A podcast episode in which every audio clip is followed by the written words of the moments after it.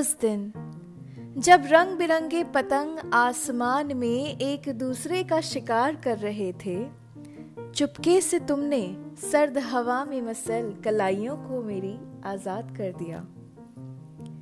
प्यार एक पहनावा है, उस दिन पहली बार समझी। और आज जब खुद की कलाइयों को कभी कभी खुद ही मसलती हूँ तो पूरे बदन में मानो एक करंट दौड़ जाता है। हमेशा की तरह सांसें बरसी जाती हैं। सर्द हवा मानो एक पल चुराकर आंखों में भर जाता है। जो दिल में कैद तेरे संग बिताए पल हैं, वो मानो एक सिनेमा की तरह मेरे सामने शीशे पर चलने लगते हैं। और तभी पहले की तरह मैं अपने बालों के लटों को कान के पीछे रखती हूँ, बड़े प्यार से सहज कर, और फिर एक धुन बुनती हूँ। याद है वही धुन जिसे एक साथ हम देखते, सुनते और महसूस किया करते थे। वही धुन जो आज मेरी अनुभूतियों को बेजान होने से बचाती है।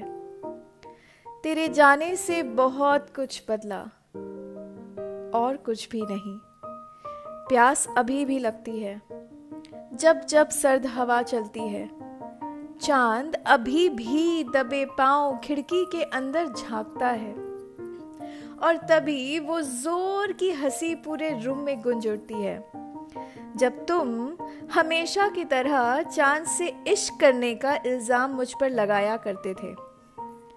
आजकल तो लगता है कि चांद भी वक्त के साथ समझदार हो गया है।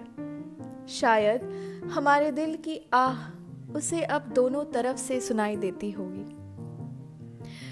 ना जाने आज क्या बताना चाहती हूँ मैं तुम्हें। शायद कुछ ऐसी बातें जो कभी तुमसे कह ही नहीं पाई, या कुछ ऐसी जो कभी कही होंगी पर फिर भी मन बार बार कहना चाहता है। आज आओगे ना कि फिर से मेरे दिल के दरवाजे से चुपचाप लौट जाओगे।